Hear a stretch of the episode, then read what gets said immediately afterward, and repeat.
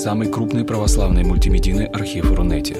Лекции, выступления, фильмы, аудиокниги и книги для чтения на электронных устройствах в свободном доступе для всех. Заходите. Предания.ру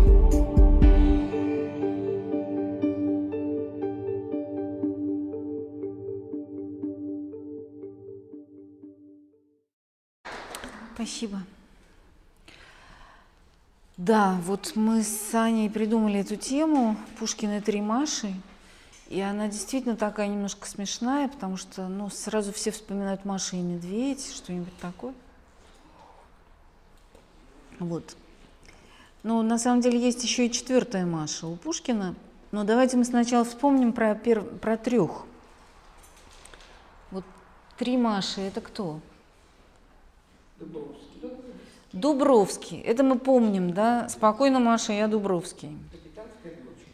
Капитанская дочка Марья Ивановна, дочь. Метель. Метель. Мария, Гавриловна, прекрасно. И вот это будут наши героини, которых вы так замечательно сразу назвали. Но есть еще четвертая Маша. Помните в финале выстрела, когда происходит вот эта страшная сцена –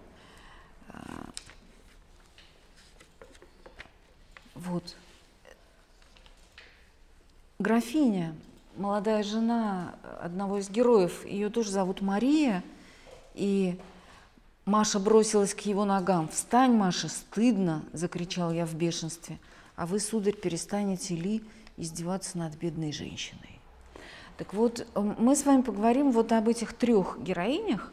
И с одной стороны, конечно, вот эта тема «Женские образы в творчестве Пушкина», но она довольно такая банальная, потому что мы еще в школе писали сочинение про образ Татьяны в романе Пушкина Евгений Онегин, и нам тогда объяснили, что Пушкин ценил в женщине верность, чистоту, э, ум и доброе сердце. И как-то, ну, на первый взгляд, о чем тут говорить-то? Все же понятно и без того. Но мне кажется, что все-таки есть о чем поговорить. Есть о чем поговорить, потому что, во-первых, мы в детстве очень многого в силу своей юности, когда мы читали Пушкина, не видели. А сейчас на это можно посмотреть уже с позиции ну, некоторого жизненного опыта. Во-вторых, вот мне кажется интересным как-то соотнести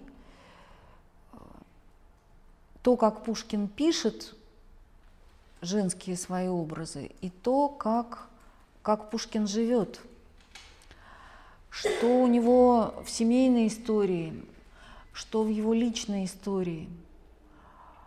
И если мы с вами начнем с повести Белкина, с метели из замечательной Марии Гавриловны, то нам придется вот вернуться в тот момент, когда Пушкин только э, собирался жениться. Но известно, что Пушкин в юности был невероятно влюбчив, пылок и, и любвеобилен. Он женщин очень хорошо понимал, ценил, э, радовался им, они ему нравились. И влюблялся Пушкин много-много раз – и вот наступает возраст, когда он задумывает жениться. Вот это отметил Юрий Михайлович Лотман, и мне кажется, это наблюдение очень справедливым. Он говорит о том, что э, часто бывает так, ну, собственно, обычно бывает так, что человек страстно влюбляется, и это его подталкивает к женитьбе. И отец Александр Мень однажды говорил о том, что, конечно, и это он цитировал Владимира Соловьева. Он говорил о том, что, безусловно, влюбленность – это такое замечательное а, изобретение Божье и творение природы, потому что а, женитьба – это очень страшный шаг. Ты берешь на себя ответственность за целое сообщество. И поэтому для того, чтобы решиться на этот страшный шаг, очень ответственный, очень глубокий, человеку и нужно вот это легкое, э, головокружение, да, такой романтический сиреневый туман, в котором можно совершить этот поступок. Потому что иначе, если бы этого порыва влюбленности не было, может быть, люди бы и вовсе не женились.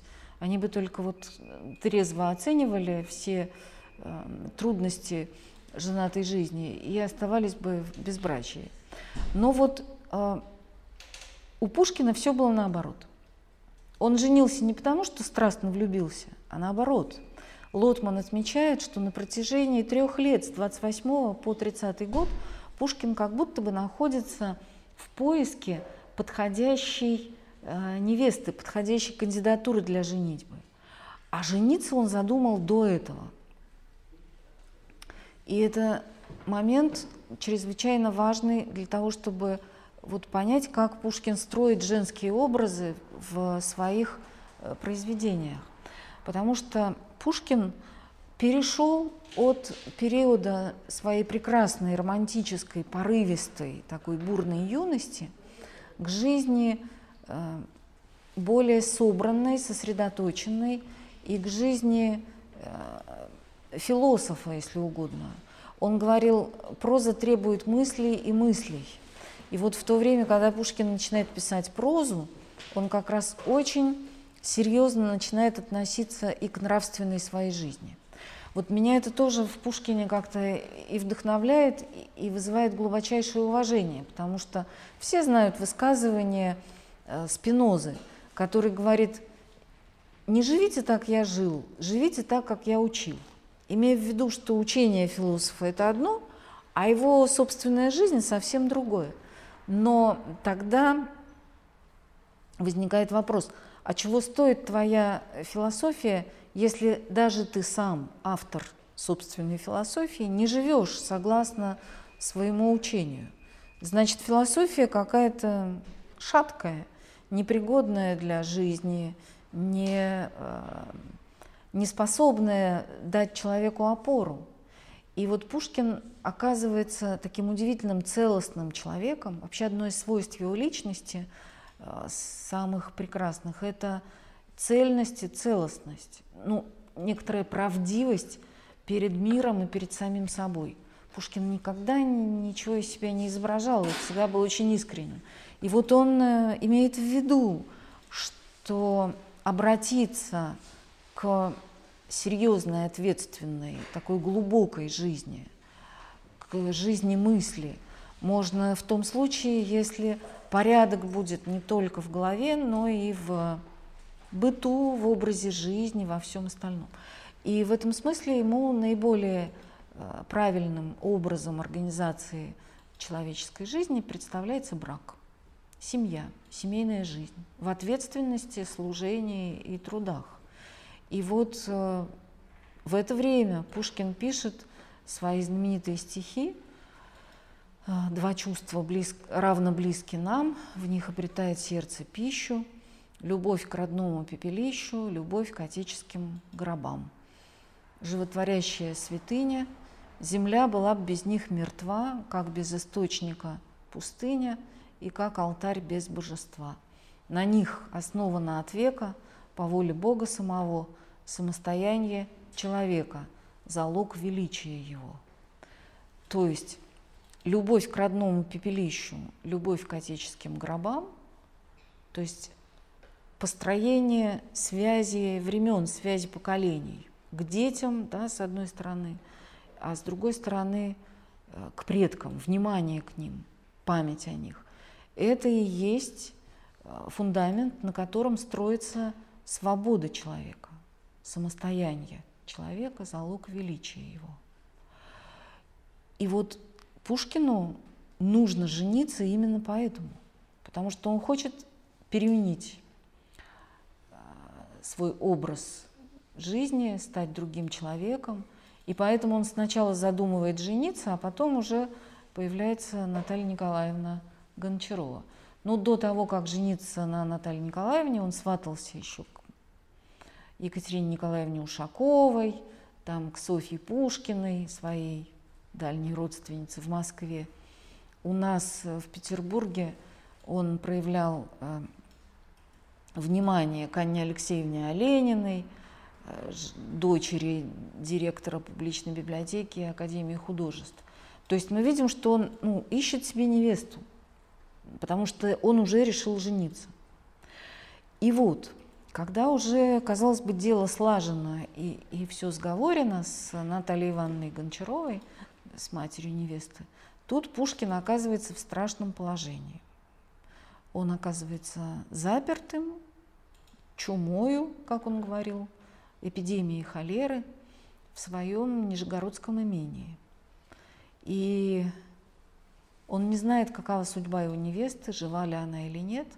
Он не знает, каково состояние ума его тещи будущей, потенциальной. Может быть, она уже передумала отдавать ему Наталью Николаевну. И вот в этой ситуации, э, во-первых, неизвестности, а во-вторых, на грани жизни и смерти, потому что холера никого не щадит, он пишет э, повести Белкина – Повести Белкина, куда входит и выстрел нами упомянутый, и метель, о которой вот мы сейчас будем чуть подробнее говорить. И Анна Андреевна Ахматова, которая была очень тонким читателем, человеком, без сомнения, таким наблюдательным, чувствительным и глубоким, она э, отметила, что Пушкин в повестях Белкина заговаривает судьбу. Ахматова говорит, он знает, что бывает с девочками, которые бежали с гусарами, какова их страшная участь. И он знает, как устроена жизнь, но он, тем не менее, каждой повести приписывает счастливый конец. Он все время самые сложные жизненные ситуации в повестях Белкина разворачивает к благу. Все кончается хорошо каждой из этих повестей. И вот э, почему это нужно Пушкину? Потому что он совсем не уверен, что в его истории все закончится хорошо. И он как будто заклинает э, какие-то силы судьбы, как будто он пытается уверить Господа Бога, что вот видишь, Господи, вот бывает, бывают истории со счастливым концом. Но вот в числе этих историй метель занимает некоторое особенное положение. Вот другие повести, как названы, «Гробовщик» или там «Станционный смотритель» или «Барышня-крестьянка» по имени, ну не по имени, а по главному герою. Да? Нам показали, кто главный герой. Ну, «Выстрел» — это повесть, которая названа в честь главного события – а здесь, казалось бы, метель. Метель, погодное явление, да? Это не какая-нибудь дуэль и выстрел, то, что происходит между людьми, это не человек. И Пушкин намекает нам на то, что это повесть э, о судьбе в конечном счете, потому что метель здесь играет ровно такую же роль, какую в каких-то античных, средневековых э, романах и поэмах играло море. Вот, скажем, в повести о Тристане и Изольде море выносит Тристана все время на правильный берег. Да, он там пропадает где-то в волнах. И тут море прибивает его к берегам Ирландии, где живет Изольда, единственная, кто может его спасти. Так вот, метель здесь это тоже а, такая сила судьбы, которая находится за пределами человеческого понимания, э, человеческой логики. И с одной стороны, метель – это нечто страшное и ужасное, а с другой стороны, мы видим в ней какую-то благую силу. И здесь вот я не могу не вспомнить, хотя это, может быть, вам покажется, что это далекая ассоциация, но на самом деле это не так – не могу не вспомнить слова отца Александра Меня, которые батюшка произнес 8 э, сентября 90 -го года накануне своей смерти. Он тогда читал лекцию о том, что такое христианство. И вот он сказал в этой лекции о том, что иногда нам приходится взглянуть в грозный лик бытия. Это удивительно, конечно, потому что ну, мне кажется, я вижу, что отец это говорил о собственной смерти, которую, в общем, видел уже близко.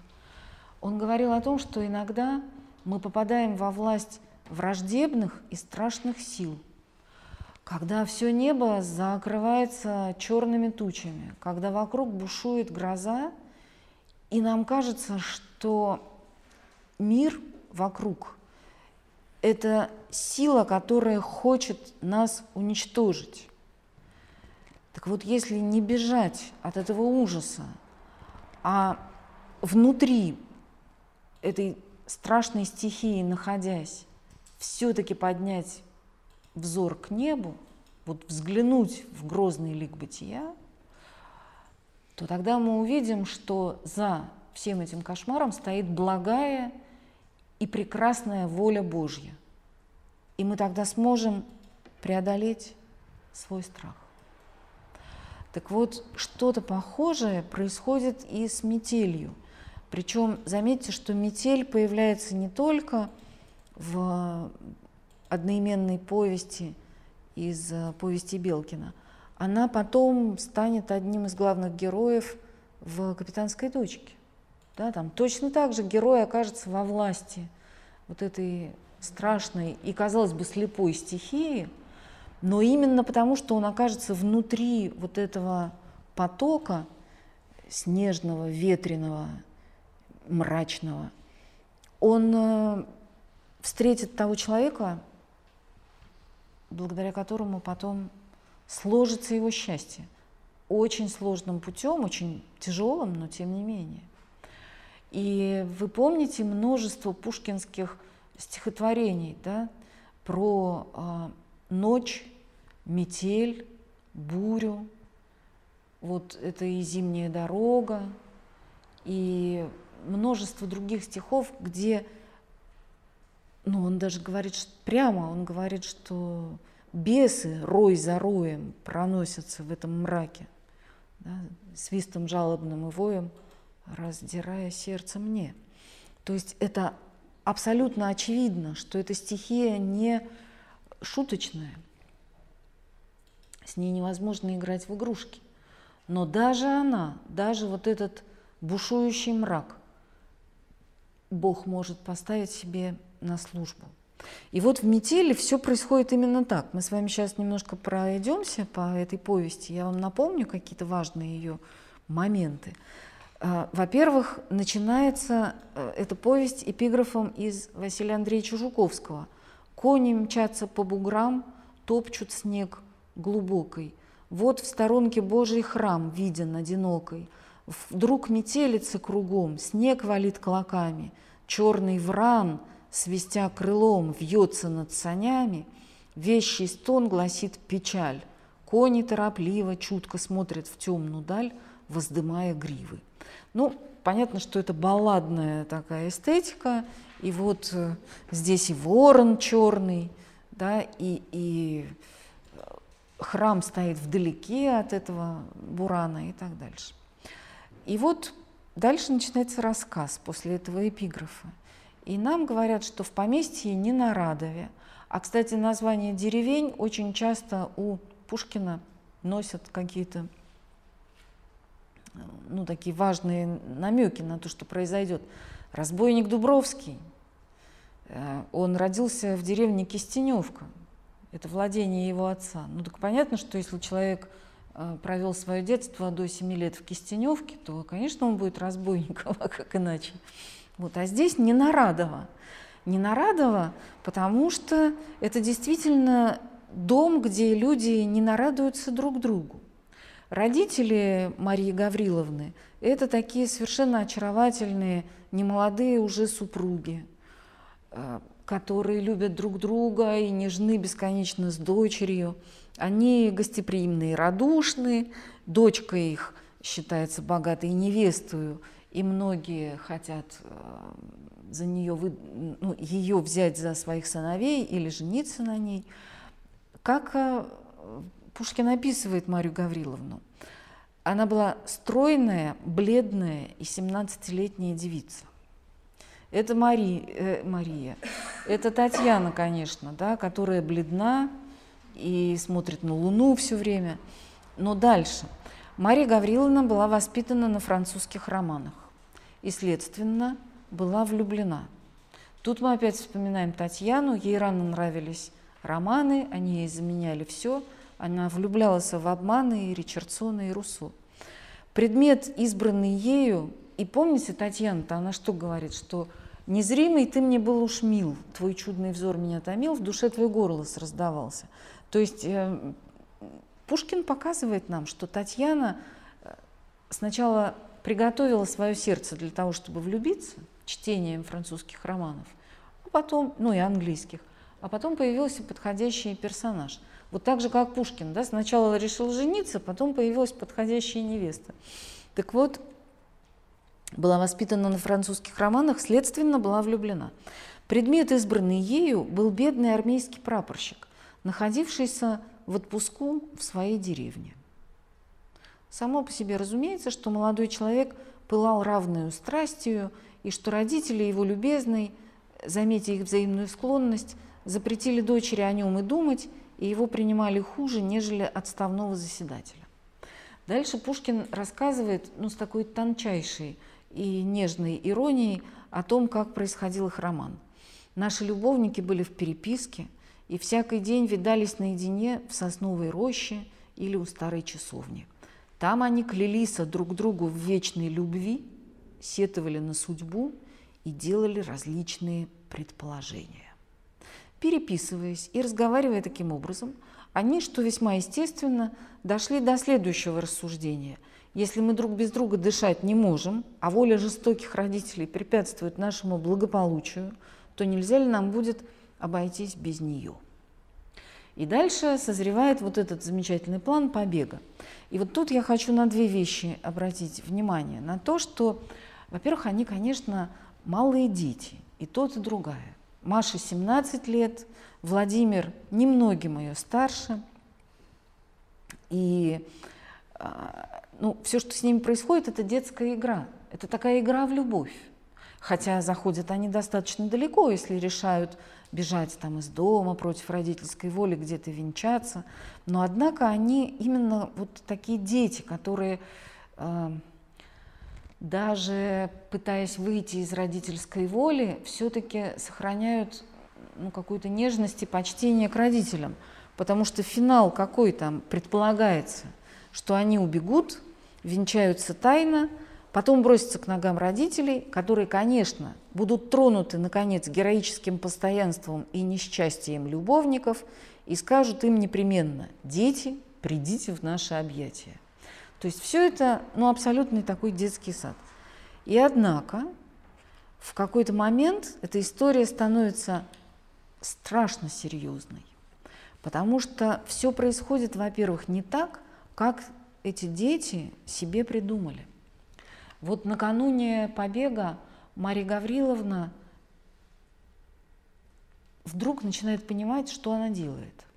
Когда она смотрит на отца и мать, то ее не оставляет мысль, что она видит их в последний раз. И когда родители ее целуют и благословляют на ночь, то ну, она чуть не падает в обморок, да, она бледнеет, там, плачет, говорит, голова у меня болит. Но на самом деле дело не в том, что голова у нее болит, а в том, что она наконец-то понимает, что ну все уже, вот это уже дальше будет не игрушки. Если она бежит с Владимиром, то это уже будет серьезно. Она видит удивительные сны. То казалось ей, что в самую минуту, как она садилась в сани, чтобы ехать венчаться – Отец ее останавливал ее, с мучительной быстротой тащил ее по снегу и бросал в темное бездонное подземелье. И она летела стремглав с неизъяснимым замиранием сердца. То видела она Владимира, лежащего на траве, бледного, окровавленного. Он, умирая, молил ее пронзительным голосом поспешить с ним обвенчаться. Другие безобразные бессмысленные видения неслись перед нею одно за другим. Ну, конечно, сны вот эти, они отчасти пророческие, страшные такие, да, потому что она видит отца, который увлекает ее от Владимира, она видит его умирающим, а он потом будет а, смертельно ранен под Бородиным и, и погибнет. То есть с ней происходят какие-то пророческие видения. Ну и вот Маша, наконец, бежит, и дальше начинается вот эта удивительная история. Причем, посмотрите, каково мастерство Пушкина. Он сведет концы с концами только в последней фразе. А до этого мы будем, как читатели, э, разгадывать эту загадку и недоумевать. Значит, Маша вышла из дома. Дальше Пушкин говорит, поручив барышню по печенью судьбы и искусству тережки кучера, обратимся к молодому нашему любовнику. Вот э, Пушкин удивительно держит такой баланс между простотой истории, убедительностью таких бытовых подробностей, включенностью всего этого дела в русский быт – ведь мы же ни на минуту не сомневаемся, что ну, все это могло так быть, и, скорее всего, было именно так. Да? И в то же время Пушкин рассказывает нам магические истории о благости судьбы, даже тогда, когда эта судьба страшна. И вот здесь э, такая очаровательная вещь тоже, да, поручим барышню по печенью судьбы и искусству тережки кучера. И вот эти судьба и тережка кучера, они прям вот в одной упряжке, да, оказываются в этой фразе. Дальше он рассказывает нам, что было с Владимиром, и говорит о том, что вот он нашел себе там свидетелей, которые согласились э, на свадьбе его присутствовать, на силу уговорил священника. Нельзя ведь венчать без родительского благословения несовершеннолетнюю девицу, но как-то он смог уговорить этого жадринского священника. И дальше Владимир пускается в путь. И вот здесь довольно интересно. Едва Владимир выехал за околицу в поле, как поднялся ветер, и сделалась такая метель, что он ничего не взвидел. То есть он только что был таким человеком дальновидным. Он все устроил, со всеми договорился, все рассчитал – как все будет. И вдруг оказывается, что да достаточно только ветру подуть чуть покрепче и снегу повалить чуть погуще, как мы уже ничего не видим. Вот это цена нашего человеческого разумения. Мы такие умные, все рассчитали, метель поднялась, и все твои планы разрушатся – в одну минуту дорогу занесло, окрестность исчезла во мгле, мутной и желтоватой, сквозь которую летели белые хлопья снегу. Небо слилось с землею. Вот это тоже интересно, потому что ну, у Пушкина же не бывает каких-то а, случайных слов. Небо слилось с землей. Что это значит? Что в тот момент, когда умный человек перестал рассчитывать и, и расчислять свою судьбу, само небо. В лице, как ни странно, вот этой э, в южной стихии стала управлять его жизнью. Ну, дальше мы помним, что Владимир заблудился, ему казалось, что он точно знает, куда ехать, вместо этого он оказался в каком-то незнакомом лесу, и когда он наконец-то добрался до первого попавшегося жилья, состоялся чудный разговор с крестьянином – что тебе надо? Далеко ли Жадрина? Жадрина-то далеко ли? Да, да, далеко ли? Недалече. Верст десяток будет. При этих словах Владимир схватил себя за волосы и остался недвижим, как человек, приговоренный к смерти. И еще одна такая подробность. Пели петухи, и было уже светло, когда достигли они Жадрина. То есть запел петух. Все темные силы, все вот эти бесы, которые мчались рой за роем, они потеряли свою силу, потому что эти Пушкин никогда не дает нам, ну как бы он не говорит нам, а теперь рука судьбы отклонила там Владимира от этого брака. Потому что мы не знаем, что там происходило. Может быть, это была просто метель, может быть, это бесы, которые уклонили его с дороги, может быть, это Божья воля. Но во всяком случае, все было так, как было. Пели петухи, и было уже светло, когда достигли они Жадрина. Церковь была заперта. Владимир заплатил проводнику и поехал на двор к священнику. На дворе тройки его не было. Какое известие ожидало его? То есть там мы оставили Машу в некоторой неизвестности, здесь мы оставляем Владимира наедине с какими-то новостями, мы не знаем какими. Но возвратимся к добрым ненарадовским помещикам и посмотрим, что-то у них делается. И когда мы читаем эту повесть в первый раз, ну, мы начинаем представлять себе, да, как мать рыдает, там отец мечется, что-то у них делается. А ничего. Старики проснулись и вышли в гостиную. Гаврила Гаврилович в колпаке и байковой куртке, Проскоя Петровна в шлафроке на вате. Подали самовар, и Гаврила Гаврилович послал девчонку узнать от Марии Гавриловны, каково ее здоровье и как она почевала. Девчонка воротилась, объявляя, что барышня почевала дурно, но теперь ей легче, и что здесь сейчас придет в гостиную. В самом деле дверь отворилась, и Мария Гавриловна подошла здороваться с папенькой и маменькой. И тут читатель должен удивиться, потому что как же так? Маша-то бежала, и вдруг она оказалась дома. Дальше Маша заболевает, и в горячке она говорит страшные слова – Тайна ее была сохранена, говорит Пушкин, более чем полдюжины заговорщиков, но сама она ее непрерывно раскрывала в бреду. Однако родители, они не могли понять вот эти ни с чем не сообразные слова, и им казалось, что это просто бред больного человека. Ну и после этого они дают согласие на брак Маши с Владимиром, однако Владимир Николаевич присылает какое-то чудовищно странное письмо, в котором говорит о том, что э, нога его не будет больше в доме, и он просит забыть о несчастном и отбывает в действующую армию. А это было в 1812 году. На этом как бы первая часть истории заканчивается, и начинается вторая часть. Ну, Пушкин вдохновенно и прекрасно рассказывает о том, как Маша хранит верность Владимиру. Да, память его казалась священной для Маши – по крайней мере, она берегла все, что могло его напомнить. Соседи, узнав обо всем, дивились ее постоянству и с любопытством ожидали героя, долженствовавшего, наконец, восторжествовать над печальной верностью этой девственной Артемизы. Возвращается э, русская армия из похода, и вот время незабвенное, время славы и восторга, говорит Пушкин, как сильно билось русское сердце при слове «Отечество», как сладкие были слезы свидания. И дальше говорит, женщины, русские женщины были тогда бесподобны. Восторг их был истинно упоителен, когда, встречая победителей, кричали они «Ура!»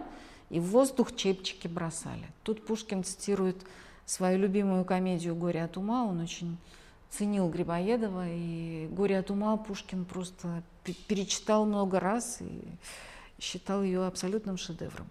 Так вот, э, на этой волне радости после завершения войны с Наполеоном появляется гусарский полковник Бурмин, и дальше начинается такая взаимная симпатия между ним и Машей. И Мария Гавриловна, она не понимает, что такое происходит с Бурминым, потому что она видит, что она ему нравится, и она видит, что он понимает, что он нравится ей.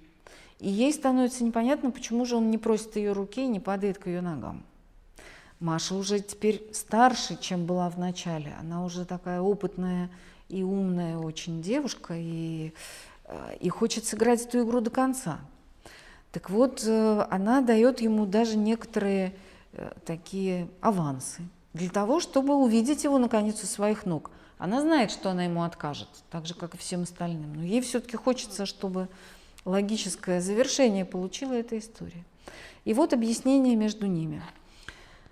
А, Бурмин нашел Марию Гавриловну у пруда под ивою с книгой в руках и в белом платье, настоящей героиню романа.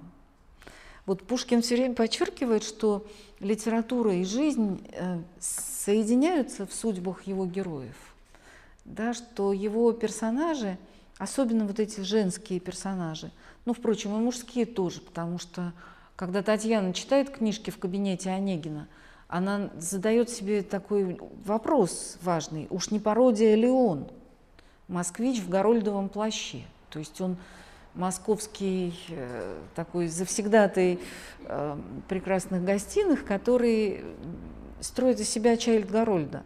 И действительно, влияние литературы на жизнь в то время было огромно. Да, оно и сейчас велико, потому что, ну, может быть, не литература, но других видов искусства, да, какой-нибудь там рок-культуры или еще чего-то. Все же носили круглые очечки, как Леннон или там еще что-нибудь такое. Так вот, э, Мария Гавриловна – настоящая героиня романа. Э, после первых вопросов Мария Гавриловна нарочно перестала поддерживать разговор, усиливая взаимное замешательство. Бурмин э, потребовал минуты внимания. Объявил, что искал давно случай открыть ей свое сердце. Мария Гавриловна закрыла книгу и потупила глаза в знак согласия. «Я вас люблю», — сказал Бурмин, — «я вас люблю страстно». Мария Гавриловна покраснела и наклонила голову еще ниже. «Я поступил неосторожно, предаваясь милой привычке, привычке видеть и слышать вас ежедневно». Мария Гавриловна вспомнила первое письмо Сен-Прю из романа знаменитого. Ну и дальше он говорит, что да, поздно проститься судьбе моей, ваш милый образ будет мучением от рады жизни моей, но мне остается еще открыть вам ужасную тайну и положить между нами непреодолимую преграду. Здесь он отклоняется от сценария, да, потому что он же должен умолять ее руки, а она должна сказать, нет, это невозможно. И вдруг он говорит, хочу положить между нами непреодолимую преграду. Она всегда существовала, прервала живостью Мария Гавриловна. Я никогда не могла быть вашей женой. «Знаю», — отвечал он ей тихо, — «знаю, что некогда вы любили, но смерти три года сетований». И дальше он говорит, «Добрая, милая Марья Гавриловна, я несчастнейшее создание, я женат». И вот тут ей становится интересно.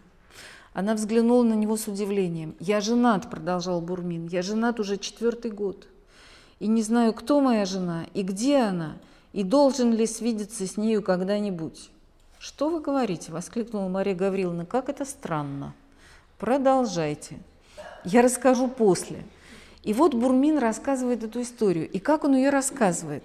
Он говорит, что он следовал э, к своему полку в Вильно, где тогда этот полк стоял. Да. Поднялась ужасная метель. И смотритель, и ямщики советовали мне переждать. Я их послушался. И дальше вот здорово – но непонятное беспокойство овладело мною. Казалось, кто-то меня так и толкал. Кто-то меня так и толкал. Вот она, эта чудесная, странная сила судьбы. Между тем метель не унималась, я не вытерпел, приказал опять закладывать, поехал в самую бурю. Ну и дальше, конечно же, ямщик сбивается с пути, они оказываются рядом с какой-то церковью. Я молча выпрыгнул из саней. «Сюда, сюда!» – закричал несколько голосов. «Где ты замешкался? Невеста в обмороке, выходи же скорее!» Я вошел в церковь, слабо освещенную двумя или тремя свечами. Ну и дальше он рассказывает о том, как он обвенчался неизвестно с кем по своей странной глупости. Он говорит, непонятная, непростительная ветренность овладела мною. И вот смотрите, оказывается, что они оба игрушка в руках судьбы.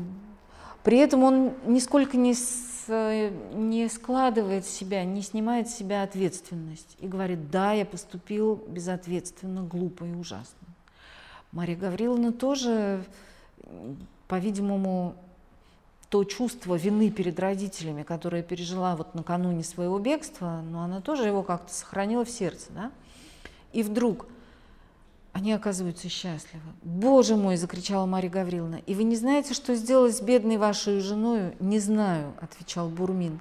«В то время я так мало полагал веч... важности в преступной моей проказе, что, отъехав от церкви, заснул. Слуга, бывший тогда со мною, умер в походе.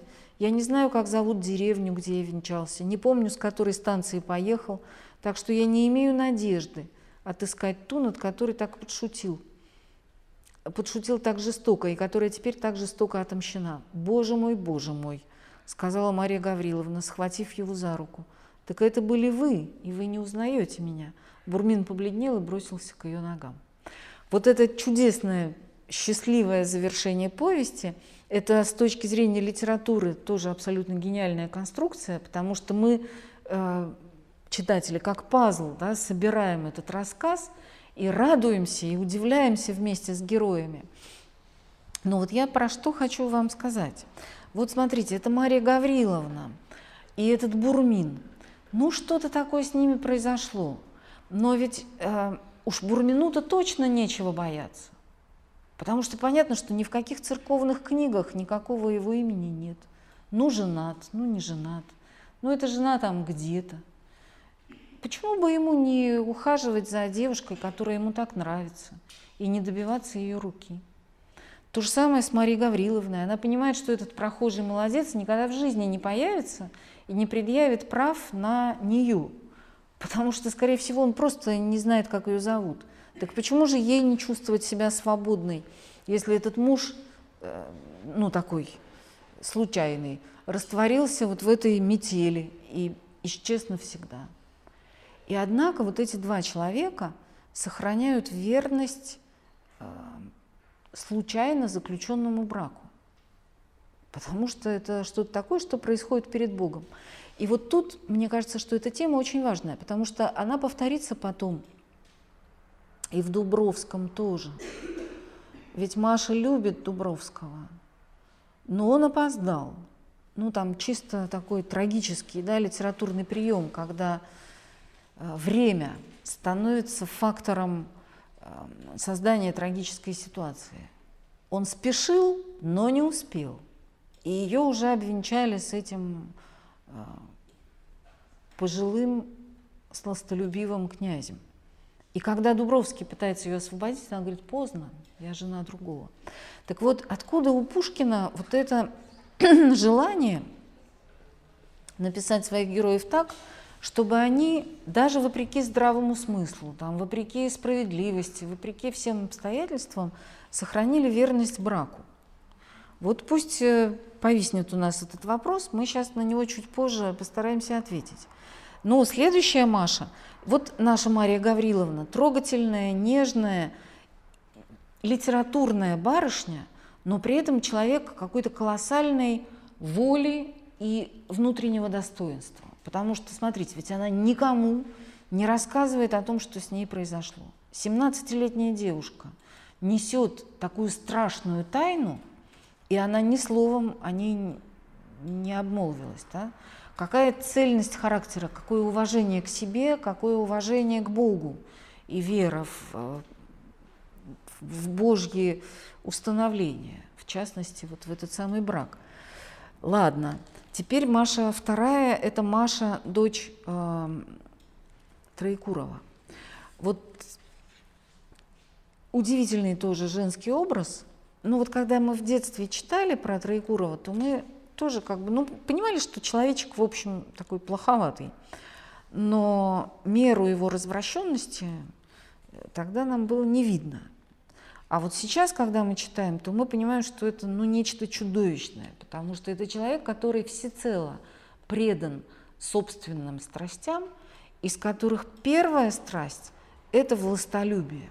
Причем властолюбие такого самого дурного толка, э, властолюбие, которое – заставляет его унижать людей и использовать их, и отбрасывать их, как только они не нужны. И вот у этого довольно ужасного человека растет дочь Мария Кирилловна. И эта дочь – это какой-то чудесный цветок. Вот если нам абсолютно понятно, почему Мария Гавриловна так хороша – из э, метели. Ну, поскольку она живет в любви, в какой-то прекрасной семье, у нее такие трогательные, великолепные родители, то вот эта Маша, это удивительный человек. Откуда она взялась-то такая чистая и нежная? А вот Пушкин нам объясняет. В эпоху нами описываемую ей было 17 лет, и красота ее была в полном цвете. Вот замечу на полях, что меня это, конечно, опять же поразило, когда я уже взрослым человеком перечитывала Пушкина. Герои его произведений, герои, которые принимают ответственные решения, там борются с судьбой, сохраняют свою честь, ну, как-то ведут себя очень храбро и очень умно. Это люди, которым нет 20 лет. То есть это, это люди, которые, ну вот они так молоды, что в наше время еще очень часто э, люди этого возраста находятся ну, в, в родительской орбите. А эти, они какие-то в себе утвержденные, все как один. Почему так, я не знаю. Ну, вот об этом тоже надо подумать, да, почему у Пушкина такие юные герои все. То есть он показывает, что человеческая жизнь начинается ну, с самого начала. То есть не надо ждать, что она будет когда-то, она прямо сейчас. Вот, значит, ей было 17 лет, отец любил ее до безумия, но обходился с нею со свойственным ему своенравием, то, касаясь, то стараясь угождать малейшим ее прихотям, то пугая ее суровым, а иногда и жестоким обращением. Уверенный в ее привязанности, никогда не мог он добиться ее доверенности. Она привыкла скрывать от него свои чувства и мысли, ибо никогда не могла знать, наверное, каким образом будут они приняты. Она не имела подруг и выросла в уединении. Жены и дочери соседей редко езжали к Кириллу Петровичу. Огромная библиотека, составленная большей частью из сочинений французских писателей XVIII века, была отдана в ее распоряжение. Отец, никогда не читавший ничего, кроме совершенной поварихи, не мог участвовать в ее выборе книг. И Маша, естественным образом, Перерыв сочинения всякого рода остановилась на романах. Таким образом, совершила она свое воспитание.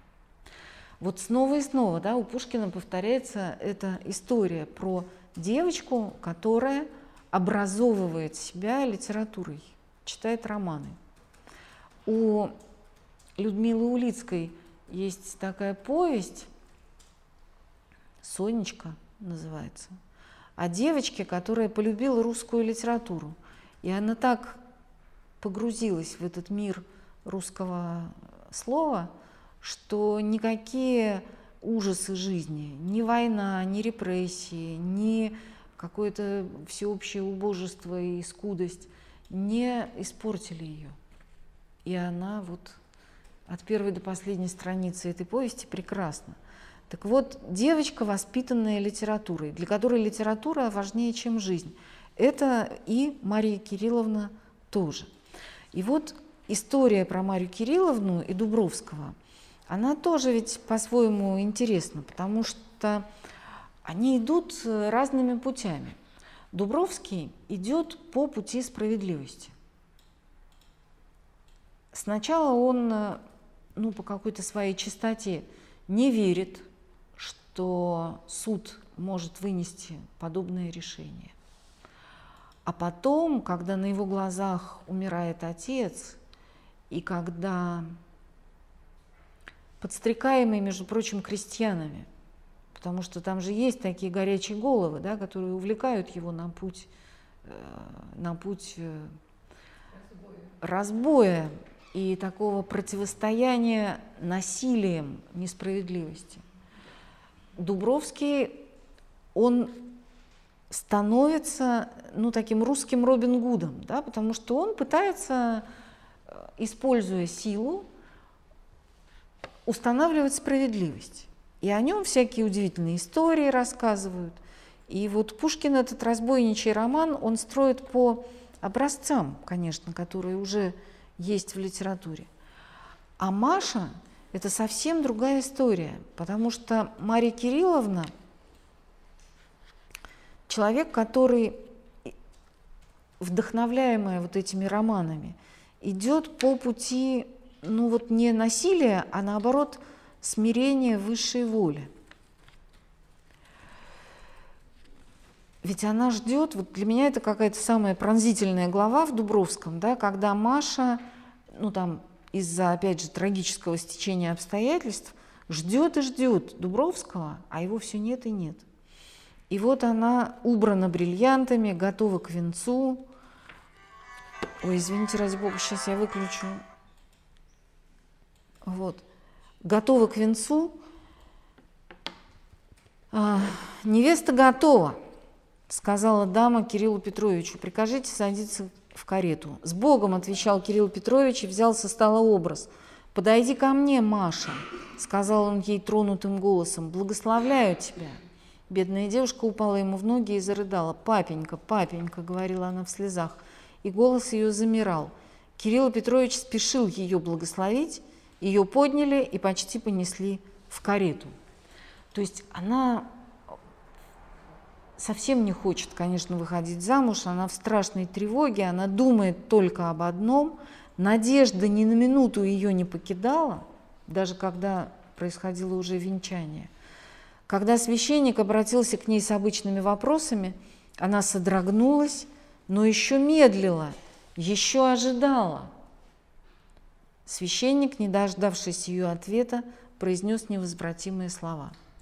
И формально, ну вот если бы она была другим человеком, она могла бы сказать, а я не сказала «да». Это за меня священник сказал, другой человек сказал. Вот не было никакого венчания, да?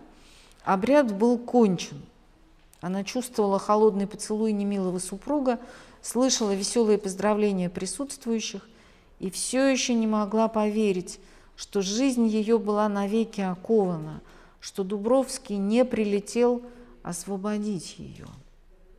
И вот они с мужем едут в карете, на них нападают разбойники – Человек в полумаске, отворив дверцу со стороны, где сидела молодая княгиня, сказал ей, «Вы свободны, выходите». «Что это значит?» – закричал князь. «Кто ты такой?» «Это Дубровский», – сказала княгиня. Князь вынул пистолет и выстрелил в маскированного разбойника. Княгиня вскрикнула и с ужасом закрыла лицо обеими руками. Дубровский был ранен в плечо. Князя вытащили из кареты, над ним засверкали ножи. «Не трогать его!» – закричал Дубровский – и мрачные его сообщники отступили. «Вы свободны», – продолжал Дубровский, обращаясь к бледной княгине. «Нет», – отвечала она, – «поздно. Я обвенчана, я жена князя Верейского». «Что вы говорите?» – закричал с отчаянием Дубровский. «Нет, вы не жена его, вы были преневолены, вы никогда не могли согласиться». «Я согласилась, я дала клятву», – возразила она с твердостью. «Князь мой муж, прикажите освободить его и оставьте меня с ним. Я не обманывала, я ждала вас до последней минуты. Но теперь, говорю вам, теперь поздно, пустите нас. Ну, мы не знаем, чем закончился бы Дубровский, потому что это же незавершенный э, тоже роман Пушкина. И однако вот судьба, опять же, распорядилась так, что мы покинули героев в ту же самую злую минуту, в какую распрощались с Татьяной Онегиным, да? когда он ее любит, а она верна своему мужу, и поздно, слишком поздно. Я ждала до последней минуты. И вот опять для Пушкина оказывается, что эта хрупкая юная девушка несет в себе какую-то невероятную силу верности. И эта верность, опять же, парадоксальна. Потому что, ну, там, у Татьяны хотя бы понятно, что мужа она уважает, она пошла за него по доброй воле. А здесь Действительно, трагическое стечение обстоятельств сделало ее женой у князя Верейского. Однако Мария стоит на своем. Ну и, наконец, третья Мария, уже пора нам как-то сводить концы с концами. Это Мария, э, Мария Ивановна из э, «Капитанской дочки». А, ну, вы помните, что «Капитанская дочка» – это рассказ о страшных временах Пугачевщины – Именно в этой повести Пушкин говорит вот эти слова устами своего героя «Не приведи Господь увидеть русский бунт бессмысленный и беспощадный». И здесь, обращаясь к потомкам, вот Петр Гринев, который является автором этих записок, он говорит о том, что только христианское просвещение – это путь, э, по которому может пойти народ, может пойти страна, да? что никакая революция не может изменить жизнь. Так вот, э, Маша Мария Ивановна. Мария Ивановна тоже девушка, которая живет литературой. Стихи, песни, какие-то такие истории замечательные. Ну, вы помните, что Пушкин каждую из глав своей повести, по примеру Вальтера Скотта, кстати сказать, снабжает э, эпиграфом из э, литературы XVIII века или же из фольклора, из народных песен, там какие-то пословицы появляются. И вот в «Капитанской дочке» та же самая тема судьбы. Судьбы, которая подвергает нас и счастью, и несчастью, развертывается в полной мере. Потому что, ну вот та, такая же метель, да, какую мы видели в повестях Белкина, сталкивает э, Петрушу Гринева с Пугачевым. И эта встреча оказывается для него решающей. И милость, которую он проявил к Пугачеву, вот этот какой-то бессмысленный и несуразный заячий тулупчик, он потом спасает ему жизнь. Вот для Пушкина тема милости и справедливости, она оказывается центральной. И об этом он прямо говорит в финале повести – там есть такая чудесная сцена о встрече Марии Ивановны с, с императрицей. Ну, Мария Ивановна приезжает в царское село для того, чтобы просить за Петра Гринева, который из любви к ней и из деликатности не говорит э, какие-то вещи, не называет ее имя на суде, для того, чтобы это имя не оказалось ну, там, каким-то образом запятнано, и тем самым он оказывается в смертельной опасности. Так вот, Маша решается ехать в Петербург и там просить а, за него императрицу.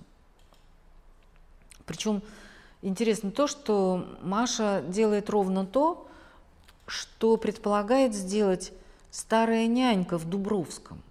Ведь Дубровский – это абсолютно трагическая история о русском беззаконии. И в этом смысле ничто не переменилось, потому что когда читаешь вот эту чудную бумагу, да, составленную судом для того, чтобы отнять имение, вот как-то это что-то слышится родное, потому что, ну, как бы, как все было, так и осталось, да, и, и э, Дубровский-то сын, он получает письмо от своей старой няни, и нянька пишет ему следующее. «Ты бы мог, живя в Петербурге, доложить о том царю-батюшке, а он бы не дал нас в обиду. Остаюсь твоя верная раба, нянька Арина Егоровна Бузырева». То есть представление такое, что, конечно, закона-то никакого нет и не предполагается, и не будет, но есть какой-то волшебный человек, царь-батюшка, или там, как говорят, давайте напишем письмо Путину – и все сразу наладится, потому что если мы ему напишем письмо, и он его прочитает, он скажет, а, как же так, а я-то и не знал. Ну вот как он обычно говорит, что, представляете, ребята, у нас коррупция оказывается. Давайте мы с ней сейчас сомкнем ряды и будем бороться. Ну или там про что-нибудь другое. Главное, чтобы письмо написать, донести до сведения государя. И тогда все сразу встанет на свои места. Так вот здесь Маша делает ровно то самое – что рекомендует эта наивная старая нянька. И в этом смысле Пушкин, он тоже, у него же было такое очень интересное отношение к государям, потому что, ну, в каком-то смысле он в них верил. Ну, то есть, он же пережил когда-то прощение от Николая Первого. И он его пережил чудеснейшим образом, потому что государь с ним поговорил – и после этого отпустил его на свободу. И более того, Николай сказал своим этим э, придворным, знаете ли, с кем я сейчас говорил? И они ему говорят, ну, со стихотворцем Пушкиным, Ваше Величество. Нет, сказал царь, я говорил с умнейшим человеком России. И вот эта чудесная мечта о том, что надо какому-то правильному человеку в правильную минуту сказать правильное слово – она, ну, как бы, с одной стороны, она смешна и наивна, а с другой стороны, в этом что-то есть. Потому что вот у Пушкина у него всегда сохраняется какое-то человеческое измерение по отношению к власти, потому что власть состоит из людей. Вот, к сожалению, мы про это часто забываем, потому что мы бываем иногда очень жестоки к власти. А ведь действительно вот какой-то бюрократ, пусть он и бюрократ, но это человек. И если он услышит какие-то от нас ну, простые и, и правдивые слова, то что-то может произойти. Вот Пушкин э, чудесным образом нам здесь показывает и Пугачева, и императрицу. То есть, ну, как бы два полюса, да, двух врагов непримиримых, в общем-то. Он показывает их как людей. И наши герои, вот эти совсем молодые люди, наивные, такие какие-то трогательные, литературные, они могут договориться и с Пугачевым, и с императрицей. Почему? Потому что они говорят простые слова и честны перед собой. И вот ну, про то, как договаривается Гринев, это отдельная история. Она мне тоже очень нравится. Когда ему Пугачев говорит, давай со мной, я тебя люблю как сына, будешь со мной, на воле полетаем. А этот мальчик, он говорит, нет, ты пойми меня, я присягу дал, я дал честное слово, и я отступить от него не могу. А дальше он говорит еще более суровые слова – он говорит, что а по мне, ну, Пугачев говорит, что вот будем летать там, как вороны над полем, да, а Пугачев говорит, а по мне, вернее, Гринев, клевать мертвечину, в этом нет никакой свободы. То есть свобода это как раз следовать своему долгу, однажды избранному. То есть получается, что ну, такое строгое следование закону, неважно там, закону присяги, закону Божьему, вот этим нелепым свадьбам каким-то, да, про который мы читали, это и есть быть свободным человеком. Свободный человек – это тот, кто способен следовать избранному пути, который способен быть верным своему слову и так далее, и так далее. Так вот про Машу-то. Она встречается, она встречается с императрицей и говорит ей удивительные слова. Императрица говорит, что вы, наверное, ну, она даже не знает, Маша, что это императрица, просто какая-то женщина приятная, с голубыми глазами, лицом полным и румяным, лет сорока. И женщина спрашивает, вы здесь, конечно, по каким-нибудь делам. Точно так. -с. Я приехала подать просьбу государыне. Вы сирота. Вероятно, вы жалуетесь на несправедливость и обиду. И вот это очень хороший вопрос, потому что ведь действительно государи – это была высшая инстанция ну, в разрешении каких-то споров. И поэтому многие-многие люди, они непрерывно жаловались на обиды прямо вот монарху. А монархи наши, они были такие удивительные люди, что они таки все это читали.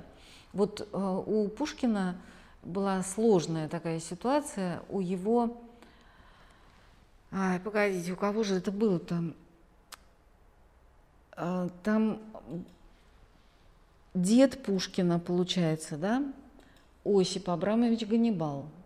Он женился сначала на Марии Алексеевне Пушкиной, на бабушке поэта, а потом как-то он от нее отошел и женился второй раз на Устинье Ермолаевне Толстой. Вот это мы уже с вами подходим к тому, почему для Пушкина так важны вот эти истории про нерушимость брака и супружескую верность. Так эта Устинья Толстая, она была такая какая-то неуемная, что в конце концов Екатерина II написала ей, больше мне не пишите, больше жалоб мне не подавать, никаких. Устинья дождалась, пока императрица отойдет к Господу, и продолжила свои действия разрушительные. Такая была она прям упрямая вдовица. Так вот, все хотят справедливости, жалобы подают – «Вы жалуетесь на несправедливость и обиду?» – спрашивает Екатерина. И тут Маша дает чудесный ответ. «Нет, никак нет. Я приехала просить милости, а не правосудия». То есть это какая-то ситуация вполне евангельская и новозаветная. Да? И вот эта коллизия, которую у апостола Павла так ярко описана, э, есть закон, а есть благодать. Есть правосудие, а есть милость. Так вот, э, героини Пушкина, они тверды в законе, но в то же время они просят милости, а не правосудия. То есть удивительная гармония достигнута, я бы сказала, между разными вот этими полюсами благочестия возможного церковного. Так вот, заканчивается история прекрасно, потому что Маша рассказывает правду и просит милости. И вот почему для Пушкина эти три Маши так важны. Ну вот я все время, когда про это думала, я вспоминала стихи совсем другого поэта Мандельштама «Ты, Мария, гибнущим подмога». Вот Мария – это же имя, которое только одну ассоциацию может у нас вызывать. Понятно, что только одну. И у Пушкина было такое сложное и глубокое отношение личное с Пресвятой Богородицей, с Марией. Потому что в юности он когда-то написал ужасную глупость. Я не хочу сказать, что он там обидел Божью Матерь, потому что обидеть Божью Матерь нельзя. Ее сердце – это сама любовь, само милосердие. Но Пушкин написал дурацкую, легкомысленную поэму в продолжение, в, про, в подражание Вольтеру, вот эту самую Гавриилиаду легкомысленную, за которую потом ему было мучительно стыдно, и которая откликнулась в его судьбе таким серьезным образом. И пострадал он потом за это. Но его страдания, ну, какие-то там административные преследования, это было ничто по сравнению с ужасным чувством вины и раскаяния, да, и с отвращением, читая жизнь мою, я трепещу и проклинаю, говорит Пушкин, и отчасти по поводу Гаврилиады тоже. Так вот,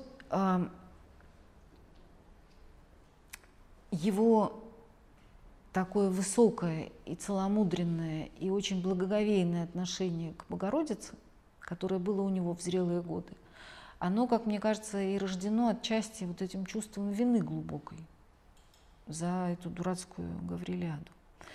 И вот когда он называет их Мариями, этих волшебных своих героинь, то он как бы ну, взывает к Пресвятой Богородице. Да? Но дело не только в этом, а дело еще и в том, что всякий раз, когда вот эти его прекрасные Марии оказываются оплотом верности и чистоты, вот ты, Мария, гибнущим подмога, то он тем самым пытается перестроить, ну как-то перенастроить собственную э, родовую историю, потому что у него очень сложные были биографии, ну такие семейные, у предков. И вот э, Абрам Петрович Ганнибал, да, знаменитый араб Петра Великого, ну известно, что со своей первой женой он прожил несколько месяцев, а потом разводился с нею 22 года, потому что она оказалась ему там неверна, и он ее прогнал. Впрочем, ребеночка, э, девочку белую, и он подозревал, что как бы не его дочерь, он оставил при себе и очень трогательно ее воспитывал вместе со своими детьми.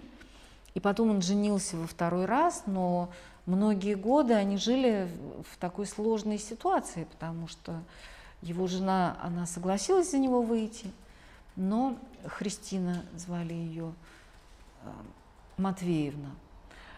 Она была дочь такого прибалтийского немца, дворянина, и то, что она согласилась выйти замуж за Ганнибала, ну, по-видимому, зная, что он не разведен, это, конечно, тоже такой решительный поступок, требовавший большого мужества. Так вот, э, Абрам Петрович, он много лет как-то пытался решить вот эти свои матримониальные всякие вопросы. Та же самая история была у э, деда и бабушки Пушкина, да, у э, Осипа Абрамовича и Марии, э, Марии Алексеевны Пушкиной. И Пушкин, он обдумывает вот эту историю о том, как, э, как сложна жизнь в семье, как много превратностей и подводных камней в браке, и как все это, ну, на самом деле страшно. И вот всякий раз, когда он пишет, страшно почему? Потому что, ну, по э, Данте Алигьери предательство карается на самом дне ада. Да, брак – это ситуация абсолютного и полного доверия, и если это становится, наоборот, такой глубокой раной – и абсолютным недоверием, то это действительно страшно. Так вот, э, для Пушкина это невероятно важный момент, потому что Но для него эти женские образы – это, если угодно, жизнестроительство. То есть он показывает, каким может быть человек, да, какой может быть женщина, и какими прекрасными могут быть истории, которые утверждены вот на этой нерассуждающей верности.